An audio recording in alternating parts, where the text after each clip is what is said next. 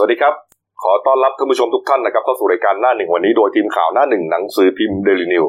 พบกับเราทุกวันจันทร์ถึงศุกร์10นาฬิกา30 นาทีเป็นต้นไปนะครับ ทาง YouTube Channel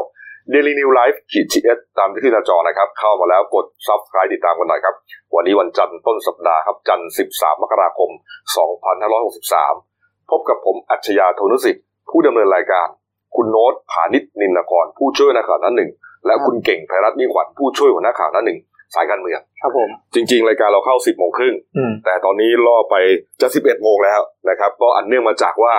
อ่ารถติดนะครับรถติดนี่เมื่อคืนนี้ฝนเมื่อเช้านี้เองนะครับคุณโดนนะฝนตกหนักเลยนะครับ ในพื้นที่กรุงเทพมหานครแต่ว่าไม่ได้ตกทั้งทั้งทั้งกรุงเทพนะฮะครับก็จะเป็นโซนด้านเนี้ยโดนฝั่งตอนออกด้านเนี้ยฮะอืมอ่าดอนเมืองสายไหม หลักสี่บางเขนอืมแถวๆเนี้ยนะฮะตกหนัก แล้วจากนั้นก็กลุ่มฝนเนี่ยก็เคลื่อนไปที่อืมอ่าแถวๆนนทบุรีครับนะครับ ก็ทำให้อ่าหลายท่านอาจจะมาทำงานสายอืมนะครับ แล้วก็อุบัติเหตุก็เกิดขึ้นเยอะด้วยใช่นะครับเอาละฮะก็เดี๋ยวมาดูข่าวสารบ้านเมืองกันหน่อยนะครับนี่ฮะเรื่อง เป็นประเด็นข่าวเอ่อหัวข่าวหลักของเราในวันนี้นะแน่นอนนะหนีไม่พ้นกรณีเอ่อคนร้ายนะครับที่เข้าไปชิงทองนะครับในห้างทองครับออโรล่านะครับที่ที่ตั้งอยู่ในห้างสรรพสินค้าโรบินสันที่จังหวัดลบบุรีนะครับแล้วก็ฆ่าผู้บริสุทธิ์ไปเนี่ยสามคนด้วยกันนะครับ ก็เหตุเกิดตั้งแต่วันคืนวันพฤหัสบดีนะฮะสัปดาห์ที่แล้วอืมจนวันนี้ก็ยังจับตัวคนร้ายไม่ได้ใช่นะครับทั้งที่ตำรวจเนี่ยฮะอ่าเรียกว่าลงปูพรมเลยนะฮะในครับพื้นที่นะครับ เรียกว่าระดมสัพพะกำลังกันหรือว่าปิดเมืองอะไรก็ว่าได้ปิดเมืองเลยฮะเสาร์อาทิตย์ที่ผ่านมาครับเนี่ยนะฮะอ่านนอกจากอ่าตำรวจในพื้นที่ใช่นะครับตำรวจอ่าที่เมืองลบบุรีนะครับครับอ่าตำรวจภูธรภาคหนึ่งอืมนะครับก็ยังอ่าสนที่กำลังกับตำรวจกองปราบครับนะแล้วก็มีอ่าตำรวจจากอ่าอีกหน่วยหนึ่งด้วยอืมรวมถึงเอามือดีฮะครับทีมสืบสวนมือดีจากทางใต้ขึ้นมาด้วยฮะครับเรียกว่าทุกตารางนิ้วฮะอืมไม่เล็ดลอดแน่อืมถ้าพบว่าอ่า ผู้ต้องสงสัยรายนี้อยู่ที่ไหนครับนะครับนี่ฮะก็ในในในในการข่าวเนี่ยมันก็จะมีหลายประเด็นที่มันโผล่โผล่ขึ้นมานะฮะไม่ว่าจะเป็นอ่าเรื่องของตอนนี้เนี่ยพบรู้เบาะแสผู้ต้องสงสัยแล้วอืมนะบางคนก็บอกว่าเป็นนายทหารนอกราชการครับนะครับ บางคนก็อ่าบอกว่าเป็นนักมวยบ้างอะไรบ้างนะแล้วก็อ่าชาวเน็ตเนี่ยก็ไปเขาเรียกว่าไปสแกนนะนะฮะไปสแกนอ่าเครื่องแต่งกาย ของคนร้ายครับเรียกว่าทุกส่วนทุกชิ้นส่วน ทุกเครื่ององค์ประกอบเนี่ย เอามาเผยแพร่ในโซเชียลมีเดียเพื่อที่จะให้อ่าประชาชนนะฮะช่วยกันเป็นหูเป็นตาครับนะครับเขาสแกนถึงขั้นว่ารองเท้าเนี่ยเป็นรองเท้ายี่ห้อดังอืมนะแล้วก็เป็นรุ่นที่ที่แพงอะอืมถ้าเป็นของท้านี่ก็หลายตังค์อะครับนะครับไม่ว่าแล้วก็เป็นเอ่อปืนนะฮะกระเป๋านะครับ ไอตัวเก็บเสียงพวกนี้นะฮะครับถือว่า เอ่อเป็นเบาะแสทั้งนั้นอืมนะครับเนี่ยฮะเมื่อวานนี้ครับช่วงค่ำๆได้เนี่ยนะฮะอ่าทางผบตรครับอ่าพลตำรวจเอกจักรทิพย์ชัยจินดานะครับ ก็เดินทางโดยเฮลิคอปเตอร์นะครับ ไปยังจังหวัดลพบุรีนะฮะเนี่ยฮะก็ไปเพื่อที่จะไปอ่าตรวจ ตรวจสอบความคืบหน้าของครับคดีนี้เนี่ยนะก็มีทั้งอ่าพลตำรวจเอกสุชาติธีรสวัสดิ์นะครับรองใหม่นะฮะรองผบตรนะครับพลตำรวจโทอำพลบัวรับพรครับผู้บัญชาการตำรวจภูธรภาคหนึ่งนะฮะพลตำรวจตรีนัทพลสุกศรครับอดีตผู้การจังหวัดลบบุรีครับนะแล้วก็นายตำรวจที่เกี่ยวข้องเนี่ยเรียกว่าร่วมประชุมกันช่วงช่วงช่วงหัวค่ำเลยนะอืมทุ่มสองทุ่มเนี่ยนะฮะก็เอ่อมีหลายประเด็นนะฮะที่ทีมทีมงานเนี่ย ทีมงานที่ทำงานเนี่ยฮะรายงานให้พบตรฟังนะครับ ก็เอ่อใช้ประชุมเอ่อใช้เวลาประชุมกันราวๆสักหนึ่งชั่วโมงได้นะครับ จากนั้นก็มีรายงานข่าวเล็ดลอดออกมาว่า น่าจะมีการล็อกเป้าหมายแล้วนะฮะล็อกเป้าหมายแล้วนี่อาจจะไม่ได้รวบนะครับอืมเป็นการตั้งข้อสงสัยนะครับนะว่าอ่าผู้ต้องหารายนี้เนี่ยนะเป็นชายน่าจะอายุประมาณ 35-40 ปีนะครับอืมรูปร่างสันทัด สันทัดก็หมายความว่าอ่า ไม่สูงอืมไม่เตี้ยจนเกินไปนะฮะนี่ฮะอ่าก็สูงประมาณสักร้อยหกสิบห้าถึงร้อยหกสิบแปดเซนติเมตรครับผมแล้วก็คาดว่าน่าจะเป็นนายทหารนอกราชการครับอืมที่มีการฝึกฝนการใช้อาวุธ ยุทโธปกรณ์ ปืนพกนะครับยุทธวิธีการต่อสู้การหลบหลีกได้อย่างคล่องแคล่วนะฮะโดยดูจากคลิปจากวงจรปิดเนี่ยฮะครับอ่าคนทั่วไปเนี่ยที่ไม่ได้รับการฝึกเนี่ย จะไม่มีท่าทางหรือว่าการเคลื่อนไหว ลักษณะนี้ครับนะฮะเวลาก่อเหตุอืมนะฮะนี่ฮะนี่เป็นยุทธวิธีของของทางหน่วยราชการเท่านั้นนี่ฮะก็มีการพุ่งผมพุ่งพุ่งเป้าไปตรงนั้นอืมนะฮะอ่าเขาใช้เวลาประชุมประมาณสักหนึ่งชั่วโมงครับ จากนั้นนะฮะก็ ทั้งอ่าพบตรนะครับ แล้วก็นายตำรวจที่เกี่ยวข้องก็ออกมานอกห้องประชุมนะนักข่าวก็รอกันเยอะมากนะครับเพราะถือว่าเป็นคดีสำคัญนะแต่ว่าทางอ่าพบตรเนี่ยไม่ได้ให้สัมภาษณ์นะอืมก็โยนให้อ่าบิ๊กใหม่นะครับครับนี่ฮะพลตำรวจเอกสุชาติธีรสวัสดิ์ครับผมเป็นคนให้สัมภาษณ์แทนนะครับถ้าจำกันได้เนี่ยฮะอ่ารองใหม่ฮะพันอ่าพลตำรวจเอกสุชาติธีรสวัสดิ์เนี่ยอืมเอ่อเคยให้สัมภาษณ์นะครับ เคยให้สัมภาษณ์ที่ลักษณะว่าอะไรนะคุณโนต ที่เอ่อเหมือนกับไม่ไม่ค่อยจะฟังไม่ค่อยจะจะจะเข้าหูเท่าไหร่อะครับผมนะมีประเด็นหนึ่งเนี่ยนะที่ว่าเอ่ออะไรอะผมก็นึกไม่ออกแล้วนะฮะแต่ว่าเมื่อวานนี้เนี่ยก็อีกเรื่องหนึ่งนะครับ ที่รองใหม่ให้สัมภาษณ์เนี่ยนะบอกว่าเอ่ออยากจะจับคนร้ายได้อืมอยากจะจับคนร้ายได้เอ่อหนึ่งนาทีมันมันทำไม่ได้ขนาดนั้นใช่นะครับเพราะว่าคนร้ายไม่ได้อยู่ในเซเว่นอีเลฟคเว่รันบผมนี่ฮะอ๋อผมนึกออกแล้วประเด็นที่รองใหม่บอกอะ เรื่องร้านโดนัทนักข่าวไปถามไงนักข่าวไปถามบอกว่าเอ่อคนร้ายตั้งใจจะมาเอ่อชิงทองเลยหรือเปล่าอืมรองใหม่ว่าไงครับคุณเก่ง บอกว่าเอ่อก็น่าจะชิงทองนะ เพราะถ้าเขาจะไปซื้อโดนัทก็น่าจะแวะร้านโดนัทก่อนอืมก็เลยเหมือนเป็นประเด็นว่าเอ๊ะทำไมให้สัมภาษณ์ประมาณนี้อืมนะครับ เมื่อวานนี้ครับเอ่อรองใหม่ก็พูดลักษณะนี้อีกนะฮะนี่ฮะนี่ฮะอันอันนี้คือไอ้ตอนโดนัท เนี่ยเนี่ยตอนโดนัทพอพูดเสร็จปุ๊บเนี่ยอ่าทางอ่าพลตำรวจโทเอ่อพลตำรวจเอกสุวิระทรงเมตตารองพบเอาวิรชัยขออภัยฮะวิรชัยทรงเมตตานะครับนี่ฮะรองพบตรอีกท่านหนึ่งเนี่ยอ่าก็เหมือนอมยิ้มอยู่ครับนะฮะอมยิ้มอยู่อืมแต่เมื่อวานนี้ครับอ่าท่านรองใหม่เนี่ยก็พูดประเด็นว่าอ่าอยากจะจับให้ได้ครับแต่คนร้ายไม่ได้อยู่ในเซเว่นไงอืมมันยากใช่เนี่ยแล้วก็พูดประมาณว่าส่วนที่นักข่าวเนี่ยนะไปเอาอ่าคำไม่สัมภาษณ์นะหรือว่าข่าวอะไรมาจากไหนเนี่ย ก็ไปถามวันนั้นก็แล้วกัน ครับ นี่ฮะพูดลักษณะเหมือนกับอ่ากระทบชิงอะครับผมนะฮะถ้าจำกันได้เนี่ยนะครับ ก็ก่อนหน้านี้เนี่ยท่านวิรชัยเนี่ยนะอืมวิรชัยเนี่ยอ่าเดินทางมาก่อนเลยนะครับคดีนี้นะอืมหลังจากนั้นเนี่ย เมื่อวานนี้พอปปตรมานะฮะอ่ารองใหม่มาเนี่ย วิรชัยไม่อยู่แล้วครับผมอืมนะครับ ก็นอกจากประเด็นเรื่องร้านทองแล้วเนี่ย เราก็เลยพอจะเห็นเขาลางของ ความ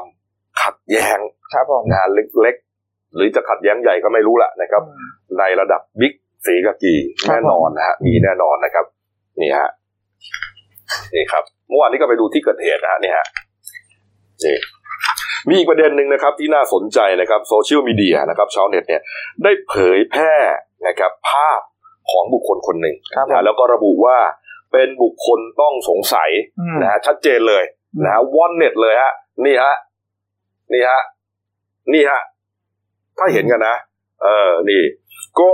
มีการระบุชื่อด้วยนะ ว่าชื่อนายเอกทวีปขออนุญาตสนมกันสกุลกันแล้วกันนะครับอืมอายุ36ปีฮะเป็นชาวจังหวัดกำแพงเพชร นี่ครับ บอกว่าเป็นผู้ต้องสงสัยในคดีนี้ครับ เจ้าตัวก็เลยออกมาเลยฮะ เมื่อวานนี้นะฮะ ออกมาเลยครับนะครับ ไปลงประจำวันไว้ที่สนสามเสนฮะอ๋อนะครับ บอกว่าไม่มีส่วนเกี่ยวข้องอืมนะตัวเองเนี่ยทำงานปกตินะฮะนี่นะฮะก็ให้ทราบกันไว้ก็แล้วกันว่า เขาไม่มีส่วนเกี่ยวข้องอืมครับ ลงประจำวันไว้แล้ว เรียบร้อย นี่ฮะเอาละครับ แล้วก็เห็นว่าช่วงเช้าวันนี้นะครับอืมทางห้างนะห้างสรรพสินค้าโรบินสันที่ลบบุรีนะครับเขาเอ่อทำบุญนะครับเขาทำบุญ เอ่อเรียกว่าอุทิศส่วนกุศลให้ครับผมให้ผู้เสียชีวิตทั้งสามรายเนี่ยนะฮะอืมแล้วก็เอ่อเหมือนกับว่าเป็นการปัดเป่าอะ เป็นการสร้างขวัญกำลังใจให้กับพนักงานของห้างอะครับนี่ฮะนี่ฮะก็มีคนก็มีบรรดาผู้บริหารของห้างนะครับอ่าเหล่าเจ้าหน้าที่พนักงานเนี่ยนะครับ ก็ไปร่วมกันทำบุญนะครับอืมนี่ฮะ อันนี้เหตุการณ์เมื่อเช้านี้เลยนะฮะอ่านี่นี่ฮะครับผม ก็มีการนิมนต์พระสงฆ์มานะครับ มาฉันฉันเช้าเนี่ยนะครับนี่นี่ครับเอาละครับ เราต่อสายไปยังผู้สื่อข่าวของเรานะครับ คุณกิษณพงศ์อยู่รอดนะครับ เป็นผู้สื่อข่าวเดนินิวและหนังสือเดนิวไลฟ์นะครับ ประจำจังหวัดลบบุรีครับสวัสดีครับ คุณกิษณพงศ์ครับสวัสดีครับครับผมอ่าตอนนี้บรรยากาศ ตอนนี้คุณกิษณพงศ์อยู่ที่ไหนครับ ตอนนี้อยู่ที่หน้าสถานีตำรวจภูธรเมืองลบบุรีครับครับ มีความคืบหน้าอะไรครับคดีนี้ สำหรับวันนี้นะครับที่เกี่ยวไว้ตั้งแต่ช่วงเช้ามาเลยนะครับ มีการในเรื่องของการทำบุญอุทิศส่วนกุศลให้ผู้เสียชีวิตแล้วก็สร้างความกำลังใจให้กับพนักงานของห้างโรบินสันนะครับสาขาลพบุรีครับ แล้วก็มีการมอบเงินนะครับ ให้กับทางผู้ที่ครอบครัวผู้เสียชีวิตแล้วก็ได้รับบาดเจ็บครับนะครับในเช้าที่ห้างโรบินสันแล้วก็ มีการแถลงข่าวโดยท่านผู้กำกับการตำรวจภูธรจังหวัดลพบุรีที่บริเวณหน้าสถานีตำรวจภูธรเมืองลพบุรีครับเกี่ยวกับเรื่องความคืบหน้าในการแนวทางในการดำเนินการที่ผ่านผ่านๆมาครับนะครับก็คือสรุปเป็นเป็นประจำทุกทุกๆเช้านะครับตกลงกันไว้อย่างนั้นครับแล้วก็ซึ่งความคืบหน้าแล้วก็ยังขอความร่วมมือไปยังพ่อแม่พี่น้องประชาชนนะครับ ที่อาจจะขับรถไปสวนกับทางผู้ต้องสงสัย นะครับ ว่าที่ก่อเหตุในช่วงคืนนั้นก็ขอให้ช่วยแจ้งเบาะแสให้กับทางเจ้าที่ตำรวจด้วยครับนะครับนอกจากนี้ยังมีการระดมกำลังในช่วงของเจ้าหน้าที่ตำรวจชุดสืบสวนนะครับของภาคแล้วก็ของจังหวัดต่างๆ นะครับเรียกว่าระดมชุดสืบสวนมือดีนะครับมาลงพื้นที่ในลบบุรีแล้วก็กระจายงานกันออกไปติดตามหาคนร้ายครับ ครับนี่ฮะอ่าทางห้างเขาได้มอบเงินให้กับญาติผู้เสียชีวิตนี่เท่าไหร่ครับรายละเท่าไหร่ฮะสำหรับเอ่อ ผู้เสียชีวิตให้รายละหนึ่งแสนบาทนะครับ แล้วก็บริษัทในเครืออีก มาเพิ่มเติมให้อีกนะครับสี่หมื่นสามพันบาทนะครับอืมสำหรับในในเครือนี่คือมอบให้กับทุกทุกรายนะครับครับที่ได้บาดเจ็บแล้วก็เสียชีวิตนะครับรายละเอ่อสี่หมื่นสามพันบาท ส่วนขณะที่ห้างนี่มอบให้ห้าหมื่นบาทสำหรับผู้ที่ได้รับบาดเจ็บอ๋อแล้วก็เมื่อเช้านะครับ ทางพระนะครับ ซึ่งเป็น พระเกจิอาจารย์นะครับ ซึ่งได้นิมนต์มาในร่วมพิธีก็มอบให้กับผู้เสียชีวิตทั้งสามรายครับรายละห้าพันบาทด้วยครับ อืมในส่วนของการติดตามจับกลุ่มคนร้ายเนี่ยครับ มีความคืบหน้าอย่างไรบ้างครับ ตอนนี้ครับคือในข้อสรุปเมื่อเช้าที่ทางท่านผู้กำกับการตำรวจภูธรจังหวัดลพบุรีได้แถลงนะครับ ก็ยังยังท่านก็ยังยอมรับนะครับ ว่ายังยังไม่สามารถที่จะระบุได้นะครับว่า แล้วก็เป็นห่วงในเรื่องของข่าวที่ออกมาตามโซเชียลต่างๆนะครับทำให้การทำงานเนี่ยมีความอ้อยเสียครับนะครับ อืมอ่าข่าวโซเชียลเนี่ยไม่ว่าจะเป็นเรื่องของอ่าล็อกเป้าไว้แล้วเป็นฐานนอกราชการครับนะครับ พวกนี้เนี่ยเป็นเป็นจริงเท็จยังไงครับ คือก็เมื่อเช้าท่านก็ได้ออกมาปฏิเสธนะครับ ว่ายังไม่มีบุคคลที่ทางเจ้าหน้าที่ตำรวจได้ไปล็อกเป้าอะไรต่างๆนะครับครับก็ ท่านก็จะตรวจสอบว่าในเรื่องของการตกให้ข่าวนั้นคือมาจากทางไหนของของเจ้าหน้าที่ตำรวจหรือเปล่า รวมถึงในเรื่องของรองเท้าต่างๆนะครับ ที่อืมภาพที่หลุดออกไปนั้นน่ะออกมาจากทางไหนยังไงครับท่านก็มีการตรวจสอบในเรื่องนี้อยู่ครับ ครับอ่าแล้วครับอ่าตรวจสอบกันนี้กันครับ ขอบคุณครับครับณผมคุณกฤษณพงศ์ครับ ขอบคุณครับ ครับครับสวัสดีครับครับ ก็ดูว่าก็ยังอืมอืม ไม่ค่อยมีความคืบหน้าเท่าไหร่นะใช่คุณโรจน์นะใช่ฟังจากซุ้มเสียงของผู้สื่อข่าวของเราเนี่ยนะอืมแต่ว่าเราก็ไม่แน่ใจนะ เพราะว่าก่อนหน้านี้เนี่ยเอ่อพอมีข่าวอะไรออกมาเนี่ยครัฮะบโซเชียลมีเดียนักข่าวก็เอาไปลงอืม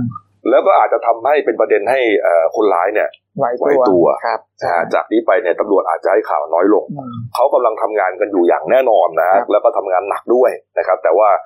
ข่าวที่เราได้รับอาจจะน้อยลงแล้วล่ะเพราะว่าเอ่อเขาก็ไม่อยากพูดเยอะแล้วล่ะกลัวว่าตำเอ่อคนร้ายจะ จะไหวตัวทันคือลักษณะของพบตรถ้าเกิดลงพื้นที่จะเป็นอย่างนี้ยแหละครับอืมคือจะแตกต่าง อันนี้ที่พี่กบพูดตั้งแต่ต้นว่าครับจะมีรองผบอืมที่ลงไปก็ให้ข่าวเยอะอะไรประมาณเนี้ยครับซึ่งอืมบางทีมันจะทำให้ตำรวจทำงานลำบากอะไรประมาณเนี้ยครับผมนี่ฮะก็เป็นไปได้ว่าพอบิ๊กแปะเมื่อวานใช่ไปอาจจะไปกำชับเลยนะใช่ครับเออห้ามใครพูดครับนะเออ ตัวเองพูดคนเดียวใช่หรืออาจจะสั่งการให้ใครพูดครับก็ว่าไปนะครับ มีละอีกรายงานหนึ่งนะครับ น่าสนใจนะครับ บอกว่าคือตำรวจเนี่ยเขาก็ตั้งข้อสังเกตว่าคนร้ายรายนี้เนี่ยอืมรวมถึงทุกคดีอืมนะฮะเวลาจะก่อเหตุ ลักษณะนี้เนี่ยนะครับ มันจะต้องไปดูลาดเหลาครับนะครับ อาจจะไปดูล่วงหน้าวันสองวันสามวันอืนะมไปดูสถานที่จริง ไปดูเส้นทางการหลบหนีจะจอดรถตรงไหนอะไรยังไง ที่จะทำให้หนีได้รวดเร็วที่สุดอืมเขาก็เชื่อว่าไอ้คนร้ายรายเนี้ย ต้องไปดูลาดเหลานะครับอืมก็เลยบอกว่าให้ทางห้างเนี่ยลองย้อนกลับไปดูนะครับกล้องวงจรปิดนะครับอ่าในหลาย ๆ จุด โดยเฉพาะอย่างยิ่งจุดที่มันอ่าใกล้ ๆ กับร้านทองที่เกิดเหตุเนี่ยนะฮะก็ย้อนไปสองสามวัน ปรากฏว่าทางห้างครับ ไปพบเบาะแสนะครับนี่ครับเป็นรูปของเป็นรูปเดิม ๆ ขึ้นมาก็ได้นะครับอ่าทางห้างเนี่ยไปพบเบาะแสนะครับว่าอืมมีผู้ต้องสงสัยคนหนึ่งครับนี่ฮะ ก็เป็นชายนะรูปร่างสันทัดนะฮะเหมือนกับที่อ่ามีมีข้อมูลมาเนี่ยนะครับ แล้วก็แต่ชายคนนั้นเนี่ยสวมใส่เสื้อผ้าแบบขาสั้นและเสื้อยืดปกตินะฮะแล้วก็ไม่ได้ปิดบังใบหน้าอะไร เพราะยังไม่ได้มาก่อเหตุอืมนะครับ แต่ว่าสวมรองเท้าคู่เดียวคือยี่ห้อเดียว ยี่ห้อดังเนี่ยยี่ห้อเดียวอืมกันนะฮะแล้วก็รุ่นเดียวกันด้วยครับผมกับกับกับคนร้ายที่ใช้ก่อเหตุวันนั้นนะฮะแล้วก็ เอ่อเวลาเดินผ่านร้านทองเนี่ยเหมือนกับว่ามองเข้ามาที่ร้านทองออโรล่าเนี่ย นานอืมจนมีพิรุษนานจนผิดสังเกตนะครับ นี่ฮะก็ตอนนี้เนี่ยเอ่อทางกล้องวงจรปิดก็จับภาพได้ครับนะแล้วก็อืมก็ต้องเห็นใบหน้าด้วยอืมนะครับ เพราะว่ามันไม่ได้ปิดบังใบหน้ามาเลยนะฮะนี่ฮะอันนี้อาจจะเป็นอีกหนึ่งเบาะแสนะครับ ที่จะทำให้ตำรวจเนี่ย ตามจับกลุ่มคนร้ายได้ครับนะครับ ครับผมแล้วก็ประเด็นอีกเรื่องหนึ่งที่น่าสนใจนะครับ ในส่วนข้าวหัวอืมข้าวหัวนี่นอกจากทางอ่าอ่าตำรวจนะครับ ทางห้าง แล้วก็เอกชนหลายๆรายแล้วเนี่ยนะก็ตอนนี้เนี่ยรวมไปแล้วเนี่ยฮะมีมีทั้งสิ้นนะครับเก้าแสนเจ็ดหมื่นห้าพันบาทแล้วนะค่าหัวนะครับ นี่ค่าหัวนะครับ มีประเด็นอีกนิดหนึ่งนะครับ นี่ฮะ เรื่อง เรื่องของเออที่มีการแต่งกายเรียนแบบเนี่ยนะฮะเมื่อวานนี้ครับทางพันตำรวจเอกกฤษณะพัฒนาเจริญนะฮะรองโฆษกตรก็บอกว่าเอ่อเห็นกับเห็นชาวโซเชียลเนี่ยไปแต่งกายเรียนแบบเนี่ยก็อยากจะบอกว่าการกระทำอย่างนั้นเนี่ยไม่เหมาะสมนะแล้วก็เอ่อทำไมถึง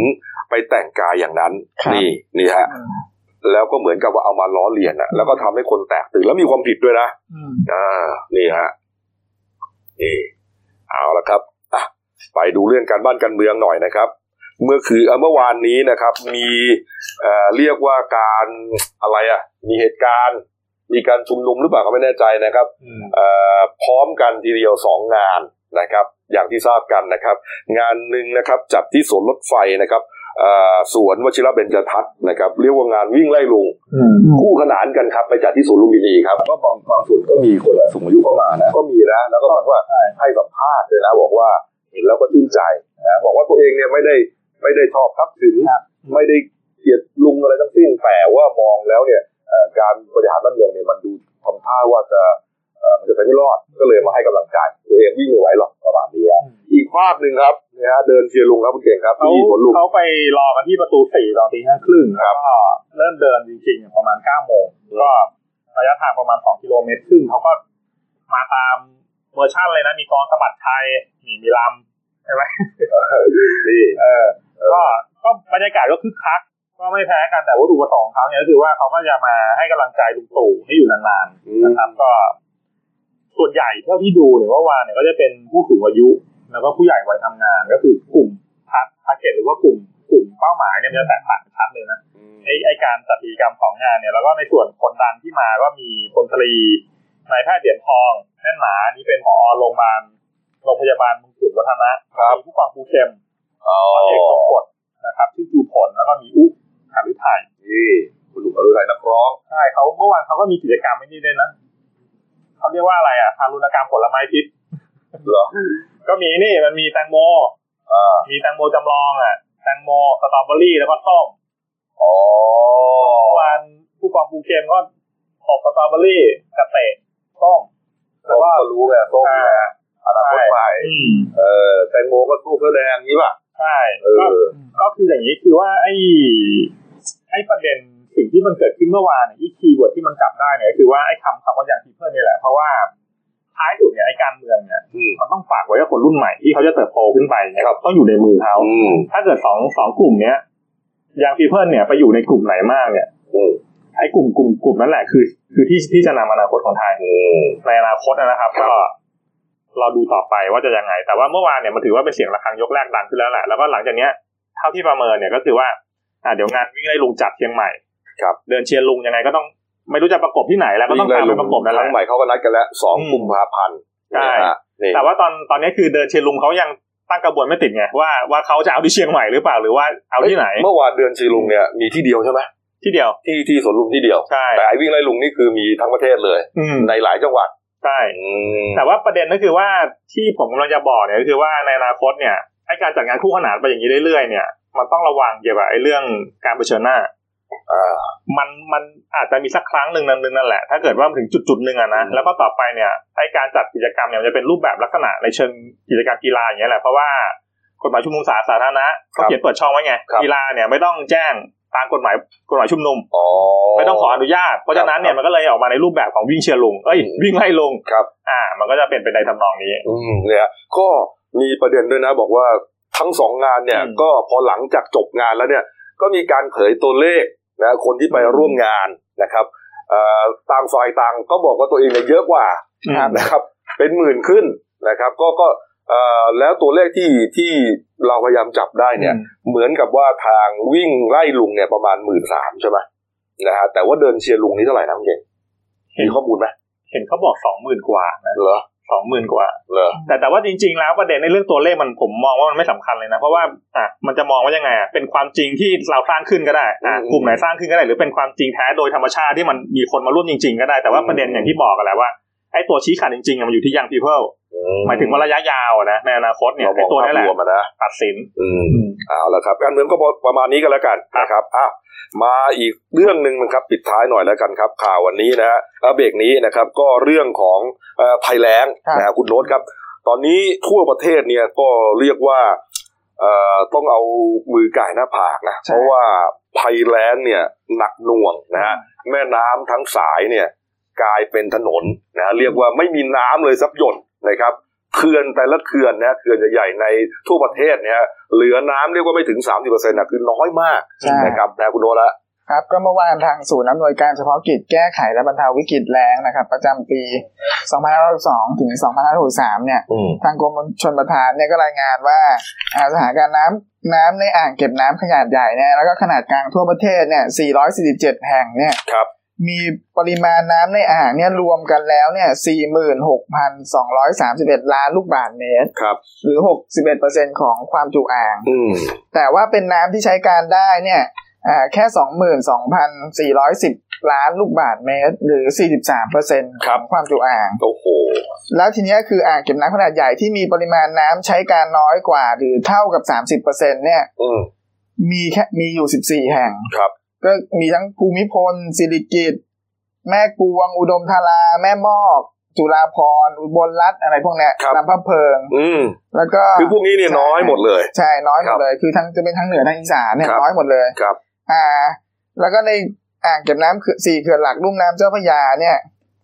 มีปริมาณน้ำรวมกันทั้งสิ้นเนี่ยหนึ่งหมื่นแปดร้อยสี่สิบเอ็ดล้านลูกบาศก์เมตรครับ เท่านั้นนะครับสี่สิบสี่เปอร์เซ็นของความจุอ่างเองโอ้โหครับผมอืมทีเนี้ย พออ่างเนี่ยมีน้อยปุ๊บก็ต้องไปรณรงค์ให้ขอความร่วมมือให้เกษตรกรเนี่ยทำนาอ่าปลูกข้าวนาปังเนี่ยลดลง แต่ปรากฏว่าแผนการเพาะปลูกเนี่ยที่เขาตั้งเป้าไว้แค่สองจุดสามหนึ่งล้านไร่เนี่ยครับ ปัจจุบันเนี่ยดันเพาะปลูกเกินไปแล้วเออไปถึงสองสองล้านหกแสนกว่าไร่เนี่ยครับครับนี่ซึ่งมันฮะซึ่งมันเกินแผนที่เขาวางไว้อืมซึ่งทำให้อ่าเขาค่อนข้างจะเป็นห่วงเรื่องสภาพน้ำครับ อ่านอกจากนี้เนี่ย เรื่องปัญหาเรื่องน้ำแล้วเนี่ยอ่าในส่วนของน้ำเค็มเนี่ยอืมที่แล้งเนี่ยเขาก็ยังเป็นห่วงอีกอืมแต่ว่าสถานการณ์แล้งเนี่ย ก็มีประกาศนะครับ ว่าตอนเนี้ยประจังหวัดที่รับผลกระทบเนี่ย มีทั้งสิ้น 18 จังหวัดแล้วที่อ่าประสบภัยเนี่ย ประกาศเป็นเขตภัยพิบัติเนี่ยอืมจะมีทั้งเชียงรายครับน่าน เพชรบูรณ์ อุตรดิตถ์ นครพนม มหาสารคาม บึงกาฬหนองคาย บุรีรัมย์อืมกาฬสินธุ์นครราชสีมาอะไรพวกเนี้ยครับ แม้แต่กาญจนบุรีทางฝั่งตะวันตกเนี่ยก็ก็ประสบภัยแล้วนะบางส่วนไอ้ฉะเชิงเซาก็แรงด้วยฉะเชิงเซานี่ทางตะวันออกก็แรงเออแล้วก็อุทัยธานีครับชัยนาทนครสวรรค์เนี่ยครับแม้แต่สุพรรณสุโขทัยเนี่ยก็แรงหมดเลยอืมเนี่ยฮะครับคือผมคือจังหวัดที่ถูกประกาศให้เป็น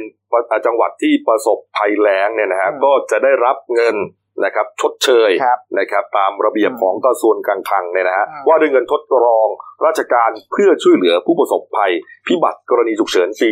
62 นะครับอืมคือเขาต้องประกาศเนี่ยใช่ก็จะได้มีเงินเข้าไปครับนี่นะฮะก็ 18 จังหวัดนะฮะครับลามไปแล้วเนี่ยนะครับเนี่ย พอ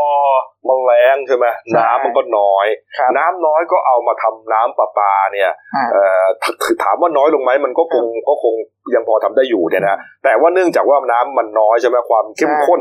ของคลอไรด์ของอะไรต่างๆ เนี่ยมันก็เยอะขึ้นครับก็เลยมีปัญหาเรื่องน้ำประปาเค็มขึ้นมาอย่างไงคุณโน้ตใช่เพราะว่าอืมน้ำทะเลมันหนุนสูงครับมันหนุนสูงในรอบห้าสิบกว่าปีอืมทีเนี้ยก็เลยมีผลส่งผลต่อน้ำดิบที่สูบขึ้นมาทำทำน้ำประปาเนี่ยครับ ทีเนี้ยเมื่อวานคือจากการตรวจสอบเนี่ยค่าคลอไรด์ต่างๆ 11 สถานีเนี่ย ก็พบว่าอ่าที่กระทบเลยเนี่ย ก็คือสถานีสูบน้ำสถสถานีประปาสำแลที่ปทุมธานีครับ คือสูงกว่าเกณฑ์เนี่ย เฝ้าระวัง 0.25 กรัมต่อลิตรอืมอ่าท่าน้ำนนทบุรีจังหวัดนนท์ก็เช่นกันเนี่ครัยบก็สูงกว่าเกณฑ์เฝ้าระวัง ก็คือวิธีการแก้ก็คือต้องอ่าดะอ่าใช้น้ำผ่านน้ำบางส่วนจาก อ่าแม่น้ำแม่กลองเนี่ยจังหวัดสมุทรสงครามเนี่คยรับมาช่วยผลักดันน้ำที่อ่าแม่น้ำเจ้าพระยาอืมอันเนี้ยคือที่กระทบหลักอืมๆอ่า ทีเนี้ยในส่วนของกรุงเทพเนี่ย การประปานครหลวงเนี่ยที่เขาเฝ้าระวังอยู่เนี่ยครับ คุณภาพน้ำเป็นรายชั่วโมงเนี่ยก็พบว่ามี 11 สถานีในกรุงเทพเนี่ยอืมที่ค่าคลอไรด์เนี่ยเกินเกณฑ์ครับ ซึ่งจะส่งผลต่อการรับรู้รสชาติของน้ำประปา ซึ่งอาจจะกร่อยหรือเค็มอะไรมาเนี่ยครับสิบสถานีเนี่ยก็มีตั้งแต่บางเขนอืมลุมพินีเนี่ยอ่า สำโรงอันนี้จากน้ำสำโรงซึ่งจะกระทบกับสมุทรปราการครับทางพระโขนงอะไรพวกเนี้ยอืมสถานีสถาสถานีจ่ายน้ำพหลโยธิน ลาดพร้าวคลองเตยเนี่ย กระทบ มีนบุรีลาดกระบัง แล้วก็บางพีเนี่ยบางพีเนี่ยคือทางสมุทรปราการละครับครับผม ก็คือมีค่าคอไลน์เนี่ยใช่เกินค่ามาตรฐานใช่ทั้งคนั้รันบผมแล้วก็นี่โรงผลิตน้ำสามเสนขณะที่ฝั่งทนเนี่ย กระทบอยู่สถานีหนึ่งก็คือสถานีผลิตน้ำทนบุรีซึ่งจะอยู่ในทางบางกอกน้อยอะไรประมาณเนี้ยครับผมนะครับแล้ววิธีแก้เนี่ยเอ่อก็ยังไม่รู้นะว่าทำยังไงนะอ่าจะไปเอาต้มอะไรอย่างที่ใครบางคนบอกไม่ได้นะก็ครับไปต้มน้ำที่มีคนบางคนบอกเลยมันจะทำให้เค็มหนักเข้าใช่ไปอีกคือท่านใช่ท่านนายกเคยเคยบอกว่าน้ำกร่อยเนี่ยเอาไปต้มแต่ว่าสิ่งที่กำลังจะมองในอนาคตต่อไปมันมีอืมสองประเด็น ประเด็นแรกที่ที่ต้องจับตาเลยนะครับเรื่องน้ำประปาเนี่ยระวังอืมว่าเขาจะ อาจจะได้เห็นภาพซื้อน้ำน้ำขวดจากต่างประเทศอืมเข้ามาแจกนะครับอันนั้นประเด็นแรกแล้วก็ประเด็นที่สองเนี่ยให้จับตาดูเรื่องม็อบเกษตรกรอืมถ้าเกิดว่าคือขึ้นมาคราวเนี้ยมันจะผสมกับไอ้พวกวิ่งไล่ลุงอีกครับแล้วแล้วลุงตู่เนี่ยจะเหนื่อยอืมมันจะเป็นงูกินหางไงคือเกษตรกรไม่มีผลผลิตเสร็จโรงงานอืมไม่มีวัตถุดิบป้อน ไม่มีการจ้างงานแหล่งท่องเที่ยวไม่มีน้ำครับคราวนี้ครบวงจรเครื่องยนต์เศรษฐกิจเนี่ย ดับเลยนะเออนะครับอืมหรือมันจะเป็นไปได้อย่างที่ใช่โขนเขาบอกไม่รู้นะอืมเออ ทีนี้คือในส่วนของของขาดน้ำประปาเนี่ยทางการประปาเนี่ยเขาก็เขาก็มีเขาก็พยายามบรรเทาความเดือดร้อนประชาชนเนี่ยอืมในส่วนของกรุงเทพเนี่ยเขาก็มีจุดที่เขาแจกน้ำอยู่ทั้งหมด 18 จุดครับเพื่อเพื่อบรรเทาเนี่ยอืมคือสามารถนำภาชนะไปรองน้ำได้เลยครับ ครับผมก็คือเริ่มแจกมาตั้งแต่ช่วงต้นเดือนแล้วอืมครับผมนะครับใช่เอาละครับอะ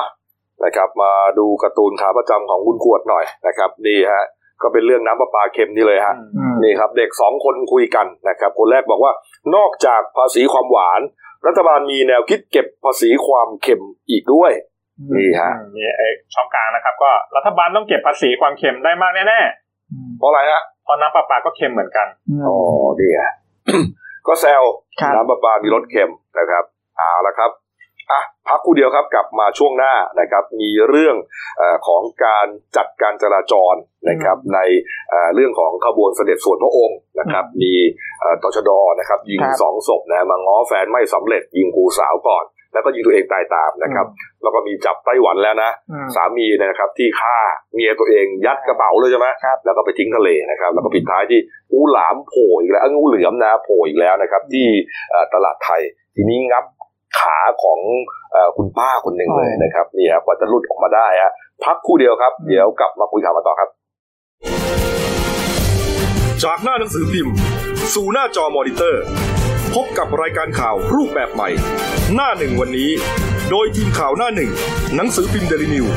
ออกอากาศสดทาง YouTube d e l i n e w l i v e ขีดทีเ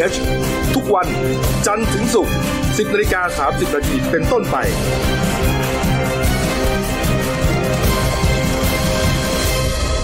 แล้วคุณจะได้รู้จักข่าวที่ลึกยิ่งขึ้น จากหน้าหนังสือพิมพ์ สู่หน้าจอมอนิเตอร์ พบกับรายการข่าวรูปแบบใหม่ หน้าหนึ่งวันนี้ โดยทีมข่าวหน้าหนึ่ง หนังสือพิมพ์เดลิวิวออกอากาศสดทาง YouTube d e l i n e w l i v e ขีดทีเทุกวัน จันทร์ถึงศุกร์ 10นาฬิกา30นาทีเป็นต้นไป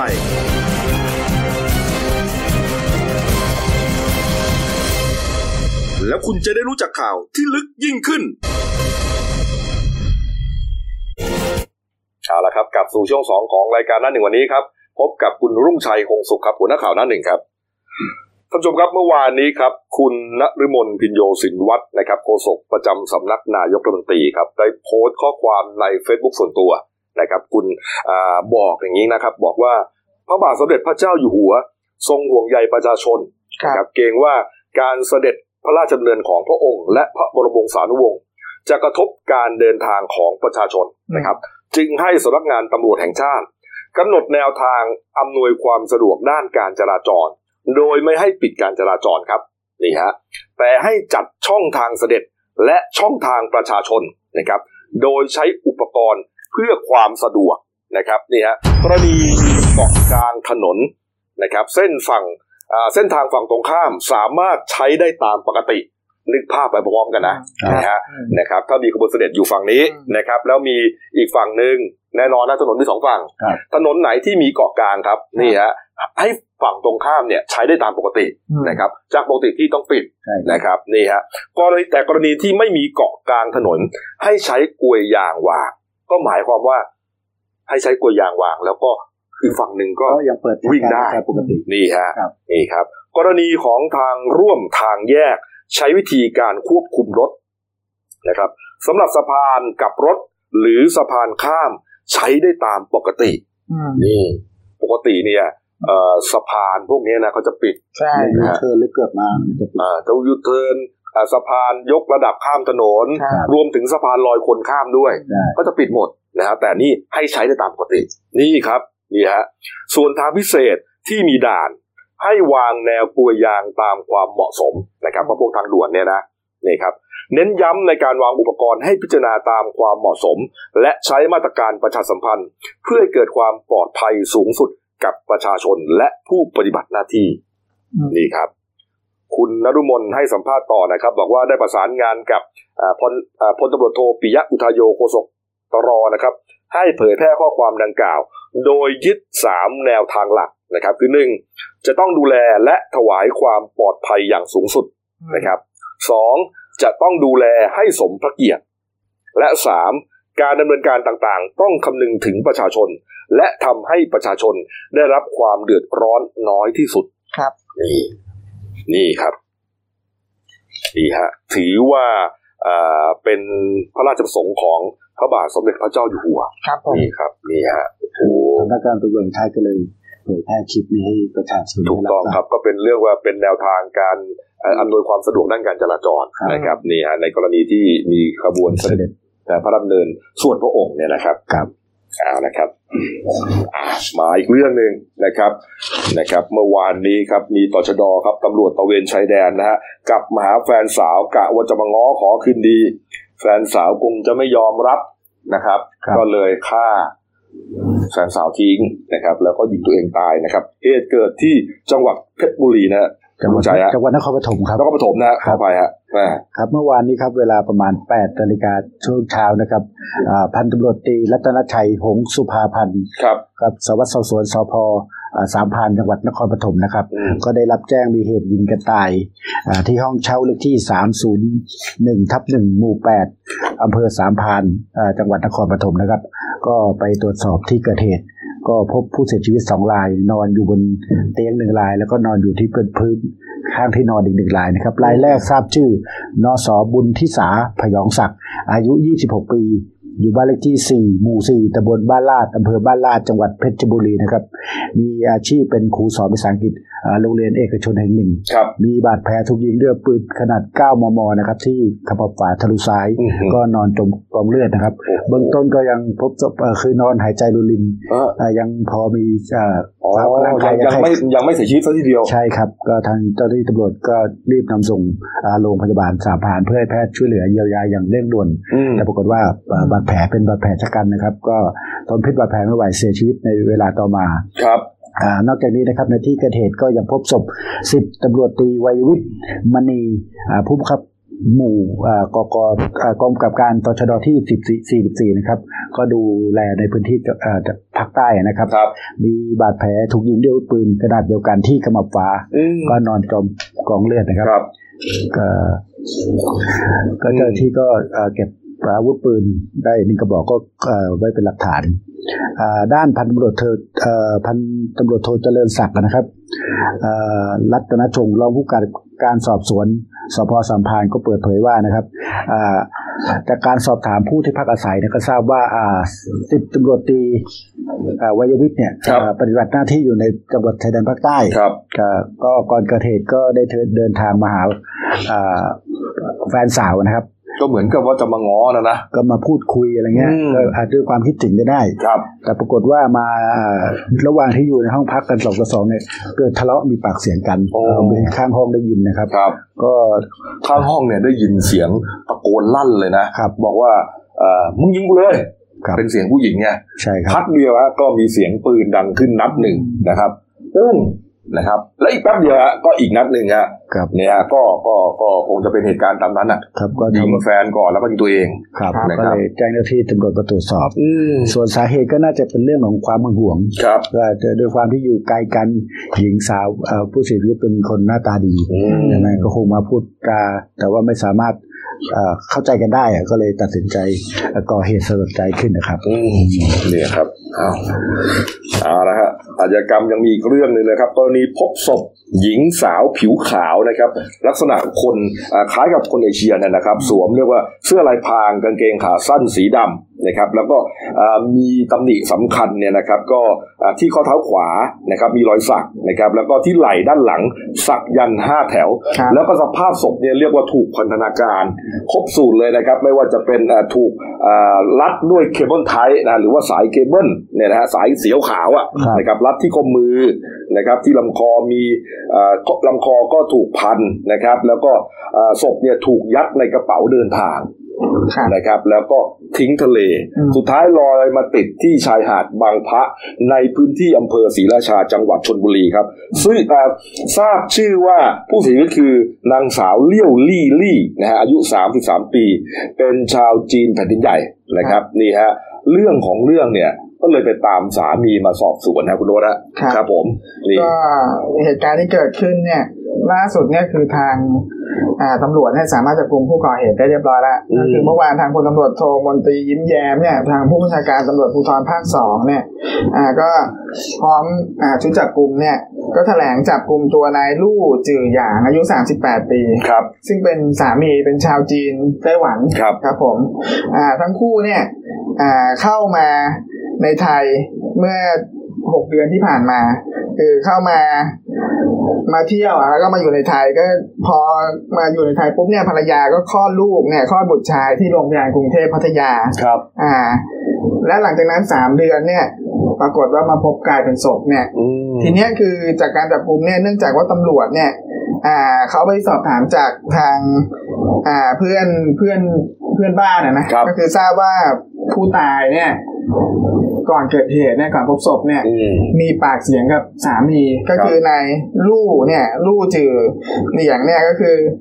ทะเลาะกันทราบว่าทะเลาะกันเรื่องอ่าเปลี่ยนสัญชาติลูกชายลูกลูกวัยสามเดือนเนี่ยครับผมแล้วก็ลูที่เพิ่งคลอดออกมาใช่ลูกที่เพิ่งคลอดออกมาเนี่ย อ่า จากนั้นเนี่ย มีทะทะเลาะเบาะเบาะแว้งกันเสียงดังมาก แล้วก็ยังพบอีกว่านายลู่จือเหลียงเนี่ยรู้จือหยางนะนะฮะลู่จือหยางเนี่ยครับ โกงเงินที่ร่วมทำธุรกิจขายเสื้อผ้าส่งออกกับภรรยาอ๋อเนี่ยไปโกงเงินเมียนั่นเองครับผมไปสามล้านบาท อ๋อ นอกจากนี้แล้วยังโกงเงินเพื่อนของผู้ตายไปอีกเนี่ยเอออี อีกหนึ่งล้านบาท เออ จึงทำให้เกิดปัญหาทะเลาะเบาะแว้งจนเนี่ยนายลู่จือหยางเนี่ยตัดสินใจลงมือฆ่า ทีเนี้ยในส่วนของตำรวจเนี่ยก็ไปจับผู้ต้องหาเนี่ย พร้อมของกลางก็คือรถเก๋งฮอนด้าสีขาวเนี่ยแล้วก็เสื้อผ้าที่ใช้ก่อเหตุ แล้วก็อุปกรณ์ก่อเหตุทั้งหมดเนี่ยครับได้พอนำตัวมาสอบสวนเนี่ยทางนายลู่จือหยางเนี่ยก็สารภาพว่าลงมือก่อเหตุจริงอืมสาเหตุก็มาจากเรื่องดังกล่าวที่เราพูดไปเมื่อกี้ครับคือทะเลาะกันเรื่องเปลี่ยนสัญชาติลูกวัยสามเดือน แล้วก็เรื่องธุรกิจอะไรต่างๆ เนี่ยก็เลยตัดสินใจลงมือด้วยการบีบคออ่าบีบคอภรรยาเนี่ย จนเสียชีวิตคามือครับเสร็จแล้วก็เนี่ย มัดมือมัดเท้า ยัดใส่กระเป๋า แล้วก็นำนำศพเนี่ย ยัดไว้ในท้ายรถไอช่องท้ายรถเก่งอะแล้วครัก็บไปโยนทิ้งทะเลครับผมอ่าเนี่ยคือพฤติการเนี่ยอืมแน่นอนฮะพวกฆ่าแล้วยัดกระเป๋าเนี่ยครันะบส่วนใหญ่จะเป็นพวกเนี่ยใช่ชาวจีนชาวแกงลูกหมูอะไรพวกเนี้ยนะใช่นะคุณชัยฮะครับนี่ฮะแล้วก็จริง ๆ เนี่ย ไอ้เรื่องคำกล่าวอ้างเรื่องความขัดแย้งไอ้เรื่องสัญชาติลูกอะไรเนี่ยครับมันฟังแล้วก็ดูแปลกๆนะอืมอืมเออแล้วว่ามันจะขัดแย้งคือขัดแย้งกันเรื่องสัญชาติลูก แล้วก็ฆ่าเมียทิ้งเนี่ยบางทีมันก็กล่าวอ้างไปนะคนก็ตายไปแล้วนะครับเราก็ไม่แน่ใจว่าจริงเท็จยังไงอันนี้ก็เป็นคำให้การของคนเออใกล้ชิดยังไม่นี่คือตัวผู้ลงมือเนี่ยเขามีประวัติมีหมายจับอยู่ที่ไต้หวันด้วยอืมครับผมแล้วทีเนี้ย สาเหตุที่ชุดคลี่คลายคดีเนี่ยไปจับได้เนี่ยเออที่มัดตัวเลยเนี่ยครัก็บคือเบาะแส คนลงมือเนี่ยคือสามีผู้ตายเนี่ย ไปซื้อพวกอุปกรณ์ต่างๆเนี่ยสายเคเบิลเทปกาวต่างๆ เนี่ยครับแล้วก็ถุงขยะดำเนี่ยอ๋อ ในร้านขายอุปกรณ์ช่างอ๋อที่ห้างสรรพสินค้าในชนบุรีนั่นแหละนี่นี่ก็เลยเป็นหลักฐานมัดตัวอืมครับผมก็เลยนี่ถ้าเกิดจับกุมได้ตำรวจที่ลบบุรีใช้หลักฐานมันนี้ไปจับโจรชิงทองได้ผมว่าเขาก็เขาก็ผมว่าเขากำลังทำอยู่แหละผมว่าเขารู้แล้วนะตอนนี้เออว่าซื้อมาที่ไหนอะไรอย่างไรนะเออนะครับเอา เอาละมาปิดท้ายที่ข่าวนี้หน่อยนะครับ นี่ฮะมีคุณป้าคนหนึ่งนะคือคือได้โพสต์ใน Facebook เนี่ยนะเฟซบุ๊กของคุณชัญญาสิทธิวิชัยนะฮะคุณชัญญานี่ก็น่าจะเป็นลูกสาวอืมนะครับก็พูดพูดถึงประมาณว่าแม่ของตัวเองนี่แหละนะครับ แม่เนี่ยชื่อแอนนา คือเวลาก็โพสต์ก็ก็โพสต์แบบสนุกสนุกกันนะในในไลฟ์สไตล์แบบอ่าวัยรุ่นวัยรุ่นนะ บอกว่าขอเล่าวีรกรรมของเจ๊แอนนาหน่อย นะครับบอกว่านางไปถึงคุณแม่เนี่ย ผมจะเล่าเป็นปกติแล้วกันนะ คุณแม่เนี่ยเข้าห้องน้ำที่บ้าน บ้านเนี่ยอยู่แถวแถวๆกับตลาดไทย ก็ถือว่าไม่ได้อยู่ในไม่ได้อยู่บ้านนอกนะอืมนะก็อยู่ในเมืองแต่ก็ไม่ได้เมืองมากนักเนี่ยนะฮะครับก็เป็นหมู่บ้านปกติเนี่ยนะครับปรากฏว่าเข้าห้องน้ำฮะเข้าห้องน้ำนั่งชักโครกอยู่ มีงูเหลือมฮะอืมงูเหลือมตัวประมาณสักสองสามเมตรได้เนี่ยนะสองเมตรได้อืมนะครับ เลื้อยขึ้นมา ออกมาจากโถชักโครกอะอืมแล้วก็มากัดเลยฮะอืมนี่ฮะอะกัดต้นขาของแม่ที่กำลังนั่งชักโครกอยู่ฮะโอ้โหกัดเลยนะฮะไม่ไม่ได้หนีทันนะ กัดเลยแม่ตกใจมาก คว้าหัวงูจะดึงไม่ออก แต่งูไม่ยอมปล่อยฮะฝังเขี้ยวลึกลงไปอีก แถมงูเลื่อมเอ่อเริ่มเลื้อยมาพันตัวตามสัญชาตญาณของมันไงครับมันก็จะรัดเราไงอ่านี่ แม่ก็ร้องโวยวายให้น้องชายหมายถึงลูกชายคนหนึ่งของของอ่าคุณแม่แอนนาเนี่ยนะให้มาช่วย ลูกชายเข้ามาเห็นงูตกใจกว่าแม่ฮะทำอะไรไม่ถูกฮะไปหยิบคัตเตอร์มาอ่าแต่แทนที่จะเอาคัตเตอร์ไปช่วยแม่ เอาคัตเตอร์ส่งให้แม่อีก แม่ก็มือไม้สั่นด้วยความตกใจ แม่ก็โอ้โหคิดในใจว่า มึงก็ทำให้คุณถือได้เหรอนะฮะนี่ฮะปรากฏว่าเอ่อแม่ก็หยิบคัตเตอร์มา แล้วก็พยายามจะเฉือนหัวงูอะครับแต่มันลื่นไงอื มมันเหนียวด้วย มันเหนียวแล้วแล้วคัตเตอร์อาจจะไม่ได้คมมากก็ได้ครับนะฮะปรากฏว่าเฉือนไปเฉือนมาไม่เข้าอะครับไปเข้านิ้วมือตัวเองฮะโอ้โหลึกไปสามเซนติเมตรฮะแล้วเขาบอกวงเล็บเลยนะ แล้วนึกภาพตอนนั้นเลยนะ ตอนนี้งูกำลังเลื้อยพันตัวอยู่เลยนะคือเหตุการณ์มันแบบชุลมุนมากนะครับเนี่ยฮะเขาบอกว่าสติแม่เกือบแตกฮะแล้วก็งูเริ่มรัดหนักขึ้นเรื่อยอืมๆนะงูเนี่ยมันรัดจนถึงขั้นเราหายใจไม่ออกได้นะฮะนี่ฮะรัดหนักขึ้นเรื่อยๆ ตอนนั้นแม่บอกว่านึกถึงอาม่าอืมให้อาม่ามาช่วยลูกด้วย ก็ไม่รู้ว่าอาม่ามาช่วยจริงเปล่า แต่น้องงูหลุดได้ฮะอืมงูหลุดครับแม่ก็เลยจับหัวงูกดลงไปที่พื้นนะครับแต่มันยังรัดตัวแม่อยู่นะอืมสองเมตรนี่พันทั่วตัวเลยนะฮะอืมนี่ฮะแม่ ก็ต้องบอกอีกเพราะน้องชาย ลูกชายอะครับลูกชายผู้แข็งแรงอะทำอะไรไม่ถูกฮะแม่ต้องสั่งการให้ลูกชายไปหยิบค้อนมาอืมนะฮะเอาค้อนมาแม่แล้วลูกชายส่งค้อนให้แม่อีกฮะนี่ฮะแม่ก็ทุบทุบทุบทุบจนน้องงูแน่นิ่งไปฮะ นี่ น้องชายฉุดแม่ขึ้นมาได้ แล้วก็ปิดประตูขังงูไว้ งูไม่ตายนะที่เห็นสภาพเนี่ย ยังไม่ตายนะครับนี่ฮะ แต่ว่าบาดเจ็บสาหัสอืมนะฮะนี่นี่แล้วสุดท้ายก็ไปเรียกอ่าเจ้าที่อาสามูลทิ มาเอางูไปครับ ส่วนแม่ก็นำไปส่งโรงพยาบาลนะไปเย็บแผลนะครับ นี่เขาบอกว่าจบวีรกรรมเจ๊แอนนาขาใหญ่ตลาดไทย โอ้โหเรานึกไปถึงเลยนะ ถ้าเป็นเราจะทำไงเนี่ย ผมไม่รู้ผมนึกไม่ถึงว่าลูกชายนี่ตอนนี้จะโดนแม่ตรวจไม่ช่วยแม่เลเขาบอกยว่าเขากลัวไง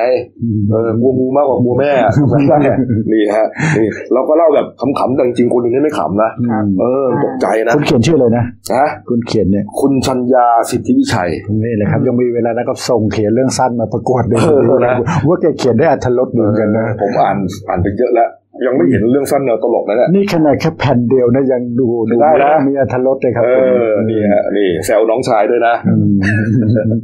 เออเอาเอาละครับเขาบอกว่า